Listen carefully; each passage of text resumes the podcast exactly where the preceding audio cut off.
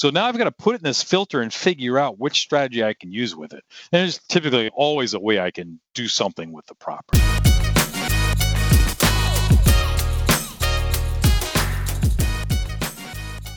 All right, welcome to another interview at realestateaudios.com. And I'm your host, Paul at realestateaudios.com. And we're going to be interviewing a well known coach, entrepreneur, serial entrepreneur, martial artist, and turnkey investor and flipper and wholesaler out here in Southern California. I know that is a mouthful there, but um, I specifically chose him because he's one of the first coaches that I took a seminar with. And I don't promote that many coaches, that many gurus. Um, he, this guy, I do. Um, he is a business builder. He is a serial entrepreneur, like I mentioned, and, and since high school, he started opening up businesses. He opened up martial arts schools right after high school and still owns and operates and teaches in those multiple martial arts schools out there. Right after that is when he got into real estate investing. He started wholesaling. He started flipping. He started buying out of state. He started creating a turnkey a turnkey rental business. And he still operates all those aspects of his business. And he does it because he builds his foundations first. And you know what? I think there's two sides to a real estate invest when when newbies come into the business, they have two different mindsets. One is they don't think of it as a business from day one. And that's a lesson I heard from the great Bruce Norris. Bruce Norris is a legendary coach, legendary lender out here in Southern California. A lot of people out here know him. And that's one of the first things that still impacted me today is that you're a business from day one. A lot of people coming in this business don't have that mentality. Uh, they're just looking for the deal. They're just looking for an escape out of their W 2. They have to operate in their mind that this is a business. They have to operate as their professional and, and, and keep expanding their tools and their foundations as a real estate business.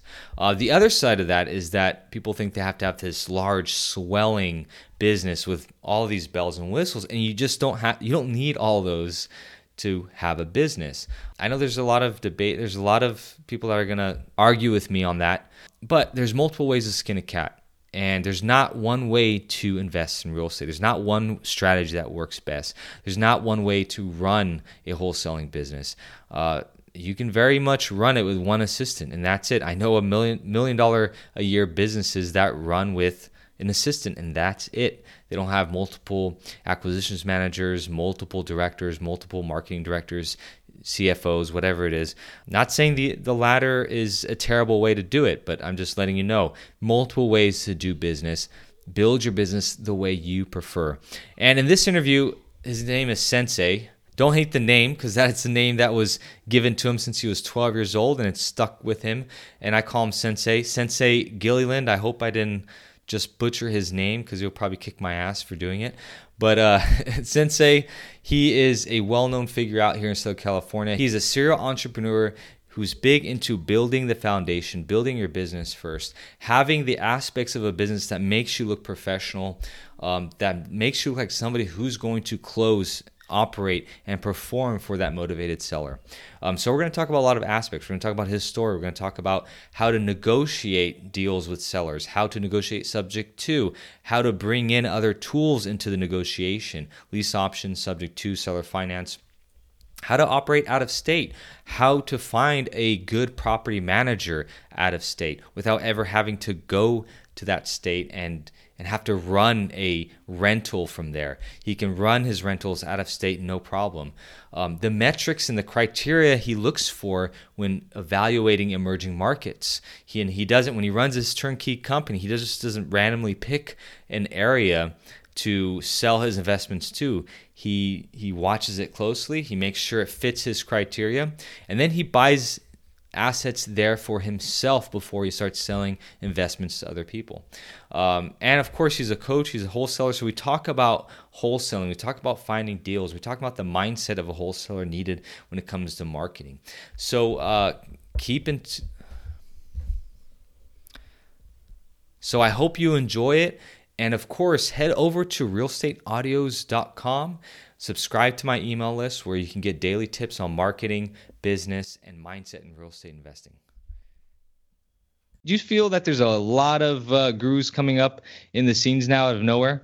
yeah. I mean, that's always been the case, but right now, 2020 seems like it's more abundant yeah. now. Well, you know, so you're, you know, I mean, here's the thing. I mean, we can talk about this on the show too, but uh, you know, I always tell people if you're going to jump in bed and to do business with each other, you really need to, to shop around, just like if you're going to buy a home, right? You don't see the first house and just buy it. You go shop around, you take a look at the neighborhood, you check out the neighbors, you check out the house for sure inside and out.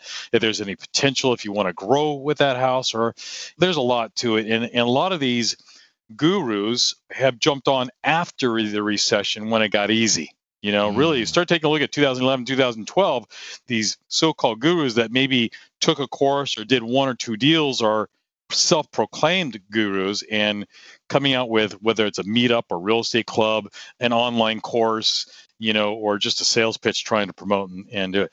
But I can guarantee I've already seen that happen back in the late 90s.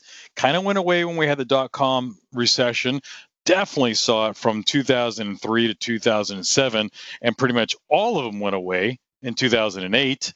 And then they jumped back on the bandwagon in 2012 when it's easy. So, you know, my thing is that if you're going to buy that house, you're going to do your research. If you're going to spend money with a guru or, you know, some master niche artist in real estate, then make sure that they have been proven to be successful during the hard times.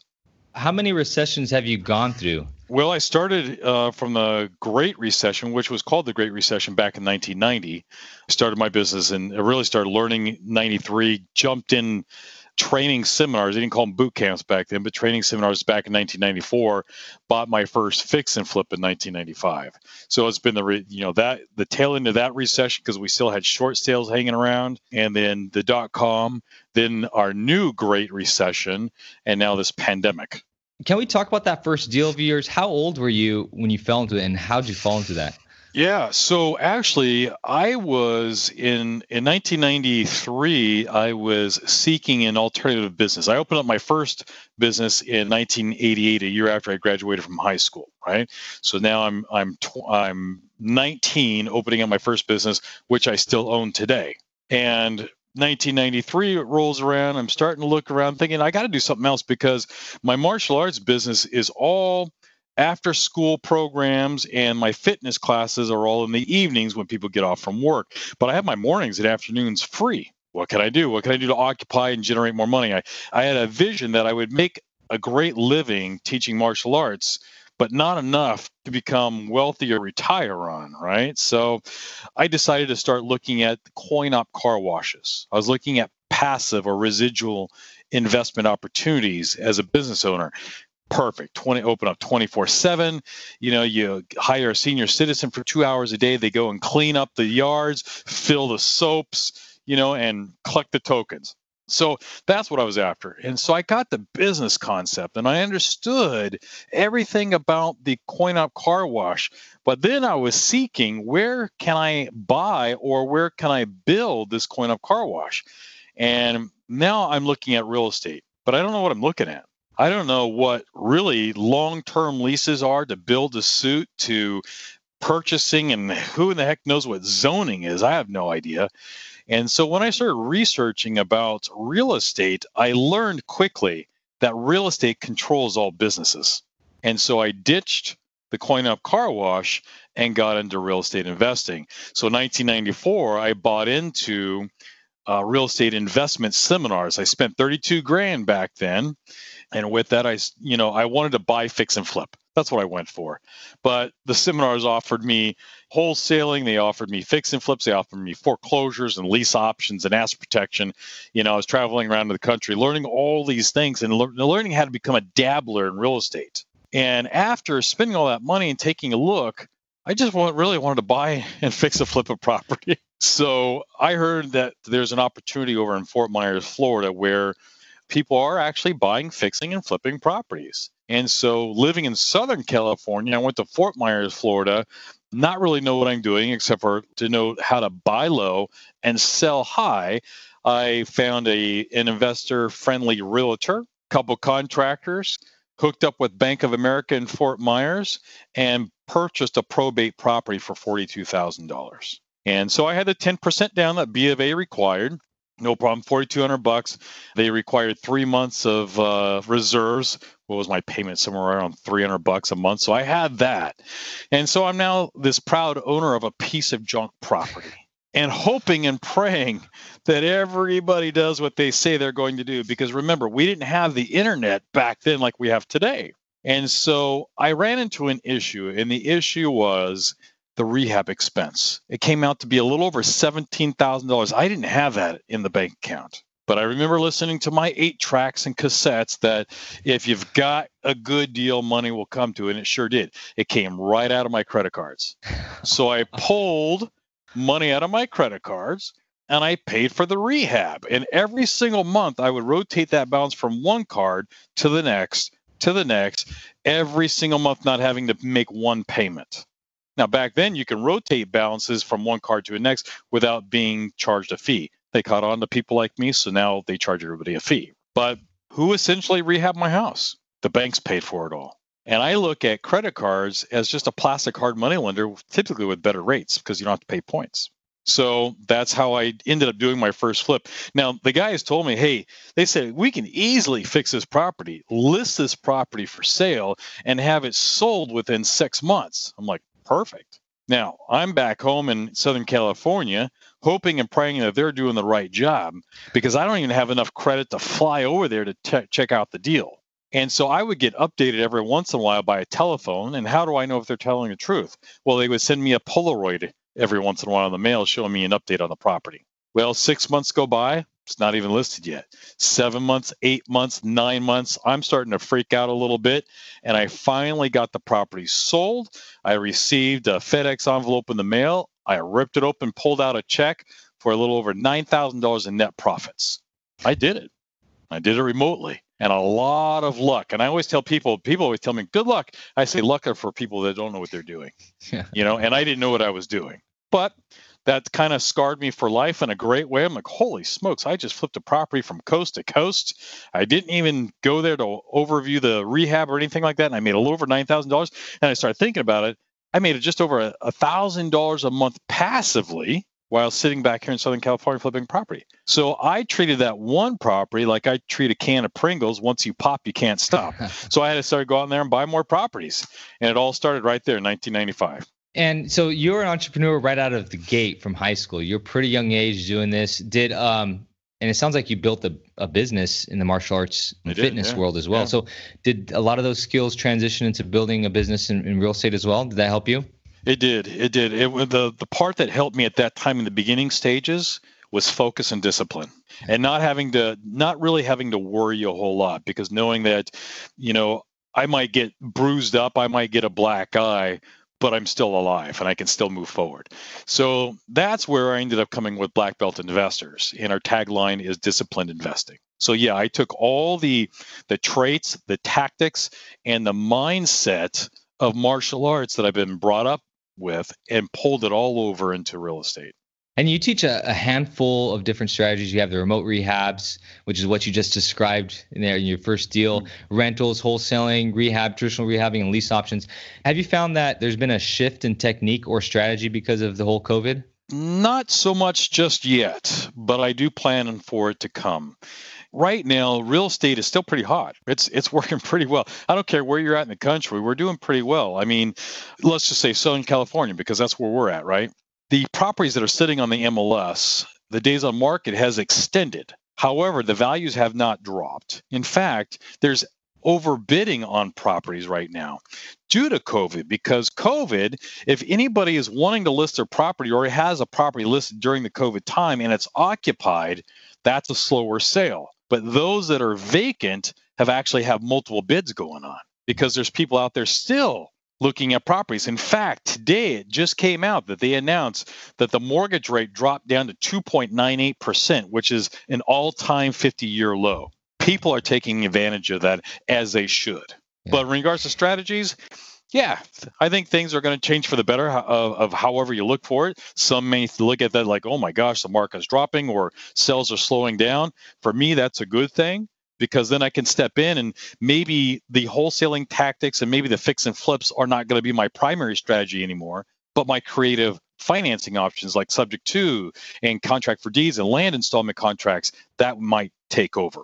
And how so? Why why would that change in the upcoming months? Well, because people right now are getting, you know, furloughed. They're getting pink slips. Uh, they're not working. If they're working, they're not, maybe maybe they're a small business and they're not earning as much as they were before. But that debt doesn't go away. So now they've got to make those debt payments, and they're scraping and scrimping to get by. And the stupid COVID with everything is just dragging it out much longer than what most people expected. So they're going to start missing payments on their credit cards or you know maybe graduate to the HOA uh, payment and eventually it's going to be their home and they're going to basically just dig a, a, a, hole for themselves not purposely but they're digging a hole for themselves because they just can't keep up with the debt because the income's not rolling in. So with that they're going to come to people where they're going to come to real estate agents possibly looking to short sell their home or maybe do a deed in lieu. Uh, forbearance is going to be a huge option right now. It's definitely an option. It's not the best option but it's a better option than short sale or, or deed in lieu or foreclosure. But then they'll come over to people like me to see if we can work out some sort of program to where they can stay in the house. And if not, uh, they will have to vacate the property, but I'll be able to step in and keep the mortgage in place and offer that property either to myself or another investor or a home buyer, keeping that original buyer's credit in good standing. And that's key is teaching people that are in distress to keep their credit in good standing, even though they may have missed a couple mortgage payments or credit card payments. Those are little scratches and blemishes on their credit report. They can be healed. But having a short sale or deed in lieu, forbearance, that's going to mar their credit and is going to be there for a long time. Subject to is going to be more is going to be beneficial. So how do I think a lot of people are hung up on that they don't know how to explain that or how to sell subject two to a seller. So how do you teach your students to sell the idea of a subject to to a seller? Well, I always tell them approach the property knowing that there's equity in it. And so subject to is really focusing on properties that lack the equity, whether it has, you know, maybe 20%, 10%, no equity, even upside down in equity, I can still work with those properties because at that point we're really buying the payment on the flip side of that, we have equitable deals. That would be your wholesaler. That would be your realtor that's looking to list a standard property, an equity sale. It could be a fix and flipper that needs equity. It could be a landlord that needs equity. So we have these two sides here where we've got an equitable deal and we have properties that lack equity or have no equity. To me, it's kind of like the yin yang of real estate. The majority of your real estate investors and home buyers are all on the equity side. So when when the market shifts, real estate agents are like, uh oh, what do I do? Or wholesalers are like, uh oh, what do I do? And same thing with the fix and flippers. They'll get stuck and they're not sure what to do. But if they know the tactics of the other side of how to deal with properties that lack or have no equity, then they'll still stay in business and they're still able to flip those properties out. So, my students, I tell them, hey, look, always go for the equity side first. And let's just say, for instance, you came to me and said, Hey, I've got a property here. It's my home. You know, I want to sell it. And you're always looking for money because you're in debt. We're always looking for money, right? So I'll approach that property and say, okay, hey, I can buy it for X amount of dollars. Now I'm a wholesaler, so I'm going to need a discount, right? And then that will start to surface with you saying, Oh, I can't sell it for that amount because I owe more on my mortgage. So, what I'm really doing is extracting information out of you, right? And you say, ah, and then we go through the whole script and saying, okay, what are you on your mortgage? Are you back payments? You behind on HOA and insurance and taxes? And we figure all that out to come up to a grand total of a debt that's owed against that property. And if there's equity in it, there might be equity in it great, I can still buy that from you and you can walk away with some money in your pocket. But majority of the time, we're going to find that there's no equity in that property. And so I want to say, hey, you know what? I'm sorry, but I thought there was equity in the property. I can't offer that to you, obviously, because you have this loan balance against you and this debt against you. Would you like to hear about my top program? And they're like, top program? What's that? Takeover payments program and I go right into the script of teaching them that the there's a way for them to walk away from their house without having to come out of pocket any money whatsoever and without having any more credit blemishes and having to go through the hardship of a short sale deed in lieu or foreclosure by me taking over the payments for a short period of time as I fix that house up. And now I got to figure out, I'm going to pause that for a second. Now I got to figure out is this a property that I can add value to and fix and flip it? Is this a property that I can maybe not have to add value, but just clean it up and flip it? Is this a property that I can turn into a rental? Uh, doesn't mortgage payment, rent payment kind of break even? No good. Let's move it over to a lease option to where I get a rental premium. And now I've turned that negative into a positive. So now I've got to put it in this filter and figure out which strategy I can use with it. And there's typically always a way I can do something with the property. And so if they can value credit and they can see that they're going to need their credit because if they go down the wrong path, they'll lose their credit cards. They won't have the ability to apply for another loan, personal loan, or a mortgage for years to come. They may want to travel, but now they don't have a credit card. They may want to rent an apartment. And when you rent an apartment, it has an application. Have you ever gone through foreclosure? You know, that, that can mess them up. They're going to want to get back on their feet again. So if I can sell them, hey, let me take over the payments for a short period of time. Short period of time to me is two, five, seven, ten years. Mm-hmm. Usually I'm right around the five year period. Do you ever get them to ask you the question, what happens when you don't make my payment? Yeah, we, all the time. What happens if you don't make your payment? Who's going to know about it first? They will, right? Because the loan is still in their name. So they still have access to that account. Now, I'm going to shift all the information over to me or to my buyer to where they have access, but they still, their name, the distressed seller's name is still on that mortgage. So if I miss a payment, they'll be alerted. And then they're going to come back to me and say, hey, you missed a payment on my property, right? Well, if I can't make that payment anymore, then I got to come up with a strategy. So that strategy, maybe it's been a year and a half already, COVID's passed, values are up. I can sell that property, get them from underneath their mortgage. Or I can do a sandwich deal. Maybe I'm leasing the property and I can release it to someone else, keeping me in the middle and charge a premium on that. So I won't ever go to a point where I'm going to hurt that person. But worst comes to worst is, yeah, I'm sorry, I can't make the payment anymore. Here's your house back. But think of it this way they're already missing payments. I came in and saved them on their credit. Their worst case scenario was to do something that's going to damage their credit all we did was just go back in time and start that all over again. So more likely they might be able to refinance that time, maybe resell it with a real estate agent. I can get it sold. I can release it to someone else. There's a solution to it. And that's the that's the thing that most investors lack. They just don't know the strategies behind except for buy and sell.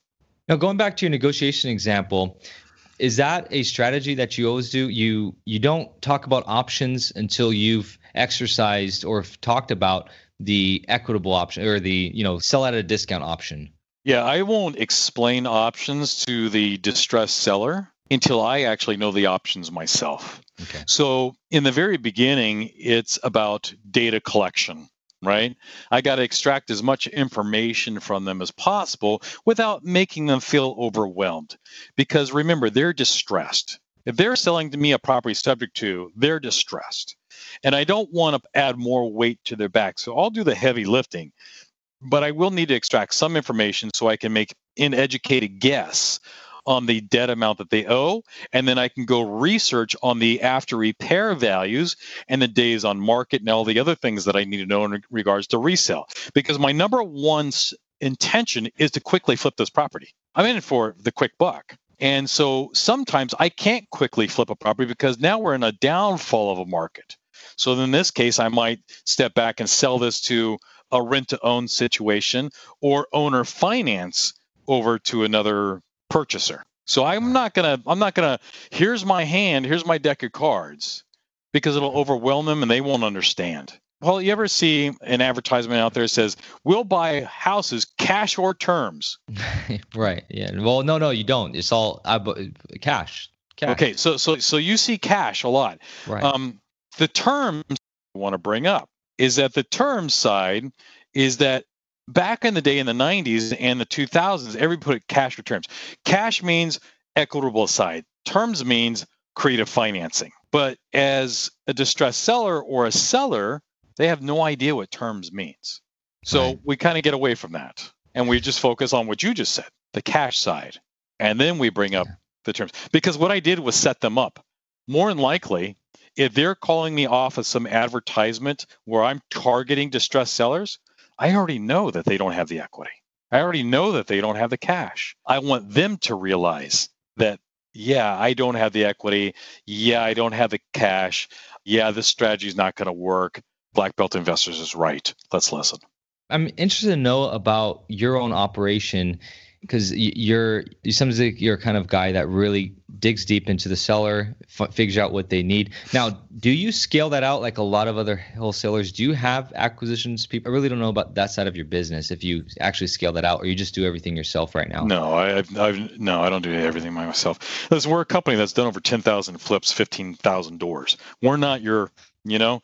So i'm not saying we're this big because we're not but um, i've been in the business 25 years. And and with that we've been able to scale to a point where yes i have a team here in the office and remote that helps with acquisitions that helps with strategy that helps with agreements that helps with evaluations that helps with um, intel intake. And so, no, I don't. I, there's no way I can do it all by myself. Thank God, I've got a right. solid team. You know what I mean? Right. Yeah, yeah. Okay. So that I mean, you're a serial entrepreneur. So uh, you've built these all, all these multiple businesses. So tell us about how to scale that part of your business if you're a wholesaler. I mean, what is I don't meet many wholesalers out here in Southern California that have very large operations. It must be a difficult thing to do to scale that out. I know I've written standard operation procedures and hired people in, and it's a very difficult thing to teach people that. So, what, what are some of your tips for that? Well, I think number one is get out of the W 2 mindset and get out of the cost versus return on investment factor. Your wholesalers, listen, I'm just going to be dead honest most wholesalers go into this niche because they don't have any money. Now, I'm a wholesaler. By heart, I'm a wholesaler, and my foundation in the business is wholesaling. I have a little bit of money, okay? But most of them get into it because they don't have any money. And so if they don't have any money in wholesaling, that means they don't have any money to set up the business properly. They're doing everything themselves. Second thing is that people look at, well, gosh, um, you know, I got to do direct mail, I got to do bandit signs, you know, all these general remedial ways of marketing, but they are cost effective. But they won't even spend money on that. And if they do, they'll put up 10 bandit signs and say, well, it just doesn't work. I'm out of the business. well, okay. When it comes to marketing, there's consistency. you know, so there's no marketing budget. And if you're going to get into any business, you will have to have a marketing budget you will have to have consistency. So don't blow your wad of cash all on one marketing campaign. You'll have to stretch that out. Now, there's a lot of free ways to do that. Trust me. There's a ton of ways to do this. I mean, how did we get connected here, Paul? I mean, I know, yeah, you've taken a training from me back in years past. I'm not sure how you got connected with me there, but most recently it's through social media, right? Yeah, what does exactly. it cost there? So I have mm-hmm. a social media manager that manages everything. So they put up all the fancy and business stuff. So when you see a dumb post, that usually comes from this guy right here. you know, I have the fun, I do the fun, stupid stuff. They do all the, the marketing managing stuff. But the cool thing, the combination between the two makes black belt investors in Sensei Gilliland look real and untouchable. You know, not untouchable, but touchable. So where you reached out and connected with us and said, "Hey, you know what? Gosh, we took training together a few years ago. Uh, you got some stuff. Let's connect." So a wholesaler can do something as simple as that. But number one thing, going back to your question, Paul, lack of money. They're afraid to spend money because they're going to like, what is that going to cost me? Versus if I put X amount of dollars into it and I expect X amount of dollars, here's my return on investment. But they just white knuckle their money to death and they just out of business before they even started. Now, moving into your remote rehabs, you're big on Ohio. So I'm interested to know, I'm curious about why Ohio? I mean, there's a lot of buy and hold people out there. I'm I'm curious to know why are people going out there? Yeah, so here's the thing with me. I mean, I start like I explained in the beginning of this conversation. I started out remote, right? Mm-hmm. California to Florida. Why did I start out remote? Because I could not afford to buy here in California. Right. Everything that I wanted to buy here, I had to add an extra digit to. Mm-hmm. That's not affordable for me. So I went out of state. Does it require more work? Absolutely. Is it scary? Yes. Does it inherit more risk? For sure. But it also has a reward if you learn how to mitigate that risk and if you are calculated risk taker. Now, with that, when I started 1995, I had people following me around saying, What's this guy doing? Flipping houses out of state. It was unheard of. And as far as all the research data out there, it says that I'm the second oldest company in California that offers turnkey investments outside of our borders. You said you're the second oldest company to do what? So, all the research out there shows that I'm the second oldest company in California that offers out of state properties, uh. turnkey investments. And that first company is out of business. So, with that, I have been able to forecast markets, learning how to forecast markets to learn how to get into a market that's undervalued, that has a lot of potential of upticking. And so I have invested from coast to coast, from Florida to California to Hawaii. And I move like a slow nomad. And I get in there before everybody else gets in there. And then the, the cities tend to build themselves up. Investors hear about it. And when we're about two thirds of the way of the peak of the market, we liquidate most of the properties, not all, liquidate most of the properties, and we move over into another undervalued market. And I have a great track record of doing this with market after market after market. And so you mentioned Ohio. Ohio's a market that I got into 2010. People thought I was freaking nuts. Ohio, why would you go to Ohio? Oh my God. Well, we didn't start investing until 2011. We didn't open it up to my investors until 2013, until we actually tested and tried the market and figured it out. Mm. because you got to learn a lot of different dynamics when you're within a certain uh, market. You got culture and demographics and economies, you know, from one city to the next can change quickly. Everybody in real estate that's been in real estate knows that you can be on one side of the street and you step on the other side and the and the market drops or goes up. So we had to figure all that out. Now with that, we were able to get in before all the medical moved in get in before all the tech moved in, get in before they started building up the downtown area to design it for millennials. So we're able to get these properties dirt cheap. And when we were selling properties turnkey in the suburbs to our investors at $30,000, today they're at 70 to $100,000 just, you know, 6 7 years later. And that's still undervalued because if I took that $70,000 property that we would sell today in the suburbs and trail it back to the peak of the 2006 market, the peaks so they were selling for 120 to 130 thousand dollars. And then a lot of people say, well, who cares what the peak of the market was in 2006? What does that matter? It matters a lot. And if you tell me that, then that tells me you don't know a whole lot about real estate investing. Because my multimillionaire investors always ask me, what did it sell for in the peak of the market? 2006. They're not asking me how much cash flow am I going to get this month. That's the beginner, novice, intermediate investor. So when we look at the peak of the market and say, well, this property sold for 130, how much can I get it for today? You can get it for 70 grand. They see that there's a gap there between 70 and 130. And when you're in an emerging market, that appreciation pushes up and it's going to get to that 130 and eventually it's going to surpass that 130. It's just like take a look at the properties in the primary markets of, let's say, Arizona, Las Vegas, California, North and South, Boston, New York, Florida, Texas. Those markets, how many of you out there wish you would have bought more properties back in 2010? Right. And how well off would you be here in 2020? Yeah, exactly. Yeah, yeah. So now we've had that same opportunity because the real estate market in Cleveland is about seven to eight years behind in the real estate cycle compared to the primary markets.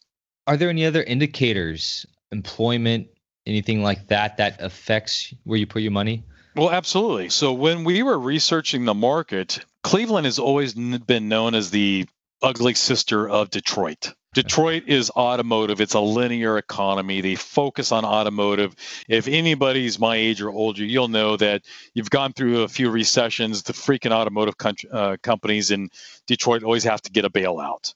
You know, so mm. Cleveland would manufacture the auto parts, motors and parts to cars, and then ship them across the the I was going to say ocean. It's like an ocean, but Lake Erie over to Detroit, and Detroit would put the cars together. Well, every time Detroit fell apart, Cleveland fell apart. And Cleveland said, you know what? We're freaking sick of this. We're tired of losing money we need to diversify. So they started making parts for airlines and water vessels and, and commercial type of vehicles. And then they started to diversify even more. So if you go back to 2014 and you listen to the governor at the time, John Kasich, he was campaigning for president on the Republican side. And so during the RNC uh, campaigns and debates, he said, look, Ohio was like the 47th, 48th worst economy in the United States. So true. But they had brought it at that time to the seventh best economy in the United States.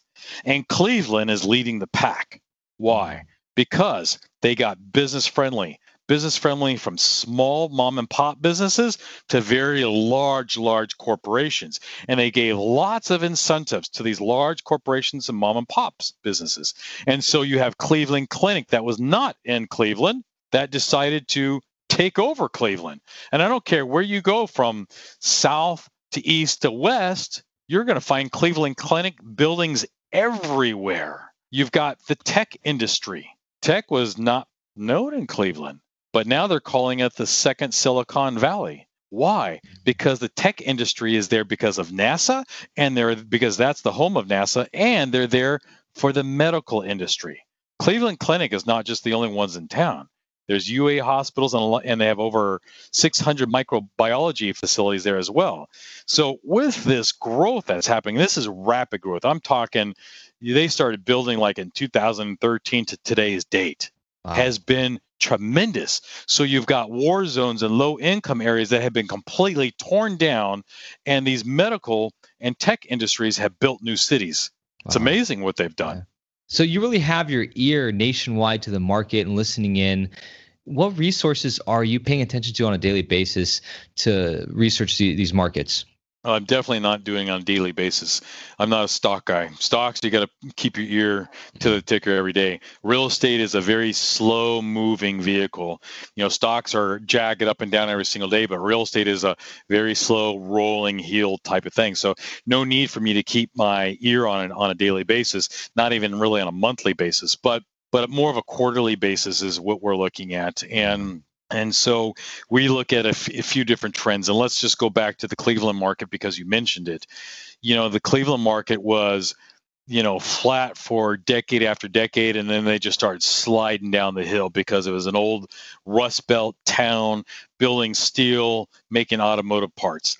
Now they're on an upswing. Why? Because of what I've just mentioned earlier. But when you start building industry, then there's jobs and wherever there's jobs, your vacancy rate drops and your sales, home sales are up. And so we will watch these industries where they're getting ready to move to. And a lot of that comes from which government, whether it's a local government, a county or a city government, to a state government, to where they're opening up opportunity for these businesses to come in too kind of like you know opportunity zones. Everybody's uh, you know all after opportunity zones. So so we watch and see where they're going to be moving and we want to know from the building departments and the state of what's happening.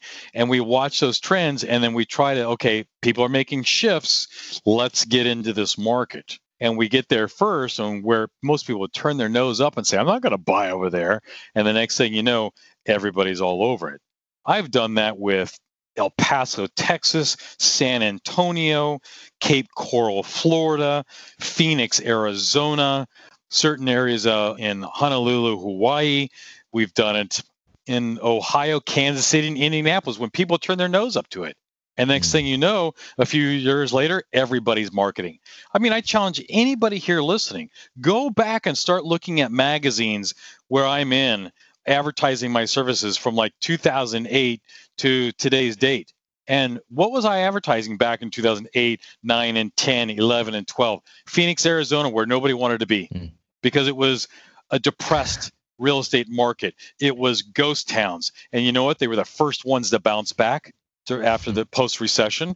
Take a look at Indianapolis and Kansas City. Same exact same thing. And then when we moved our money from Phoenix to Kansas City, Indianapolis, out of, out of those two areas over to Cleveland, people are like, what are you doing over there? Don't question. Just watch if you don't believe me. And what's ever happening right now? Well, I'll tell you what. for uh, I'm sorry, Wall Street Journal just came out June 6th saying that Cleveland is the number one city in America to fix and flip properties. Forbes came out and said Cleveland is the number one area in the market for rental uh, properties. Bigger Pockets just came out, I believe, this week saying that Cleveland is the number one market for rentals. So everybody jumps on the bandwagon. I expect that. I'm yeah. not saying I'm I'm the guy, but I'm one of the guys.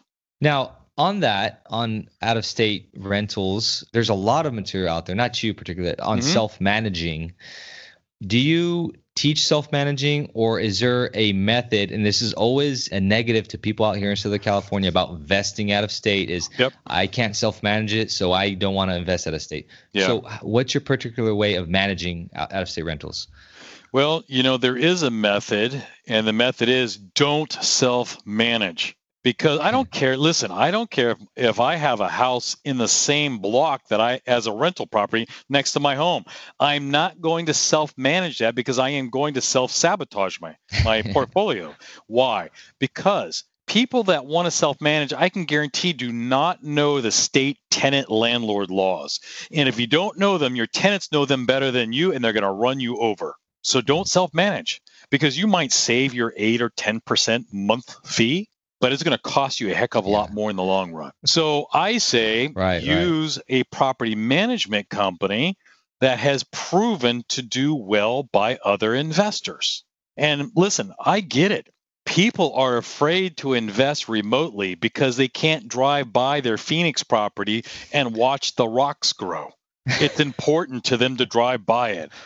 I can tell you right now, the majority of investors that I have, easily 90% plus, have never even seen their property physically because it's all about the numbers. So I say do the research as you're searching markets, you're searching property management companies that fit your criteria as a property manager and hire them and pay the darn 10%. It's going to save you a lot more money in the long run what's a like a simple guide to finding that property manager then? Simple guide. I'll keep it very simple, okay?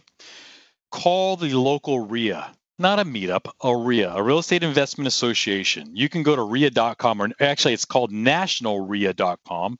Go to nationalria.com, figure out who's the president of the local RIA and ask them who's an honorable property management company that has integrity behind them. That's one way to do it, right? Yeah. The other way is, is to call large real estate firms out there. You know, your balloon people like Remax or your yellow jacket guys like Century 21. Now, call those guys and ask, "Hey, who do you refer as property management?" And if they're all pointing in the in the same direction, that might give you a good idea who might be mm. good in the area. Sensei, that's our hour mark right there. And if you want to keep going, if you have anything else to say, man, please do. If you have last words, and if you have any other I know the COVID is here, and you probably don't have any uh, seminars coming up, or maybe you do. I don't know. Webinars, everything's online right now. Awesome. So, so hey, I, Paul, I'm getting ready to take off for vacation tomorrow. Yeah, I'm. I'm not going to bury my hand, head in sand and and worry about COVID. So I'm going to go on vacation anyway. So we're going to go down to Cabo for two weeks. I, I shouldn't call it a vacation because it's. Uh, I always work my vacation, so I call them workations. But um, I'm still going to be working, but once I get back, webinars kick back in, and I'm going to be teaching people how to build a five year rental retirement plan. But they can always go oh, to wow. blackbeltinvestors.com, click on the events tab, and you'll see a list of upcoming events, whether they're live or online. That's one thing that uh, your listeners can do. And then, um, secondly, I don't know, you guess, are your guests interested in a free offer? Of course. Well, good. And then I got two for you. First offer, number one, is that I always offer a one time free 30 minute strategy session on the phone.